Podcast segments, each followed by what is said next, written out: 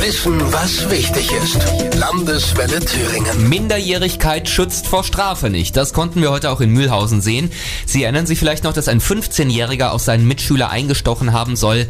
Er war wegen versuchten Mordes angeklagt. Christian Buri aus der Landeswelle Thüringen Redaktion, jetzt muss er in den Knast. Das Landgericht hat ihn heute zu acht Jahren Jugendhaft verurteilt. Vor einem halben Jahr hatte er an der Klosterschule in Rossleben einen Mitschüler mit fünf Messerstichen und zwei Faustschlägen ins Gesicht lebensbedrohlich verletzt.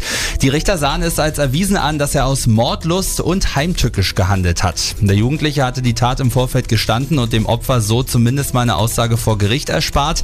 Ob es für den 15-Jährigen auch zu einer Sicherheitsverwahrung kommt, das wird erst kurz vor Ende der Haftzeit entschieden. Auf alle Fälle soll er im Jugendgefängnis eine Therapie machen. Denn vor allem im Jugendstrafrecht sollen ja die Erziehungsmaßnahmen im Vordergrund stehen. Das ist hier auch wichtig, denn sein Motiv war eher, naja.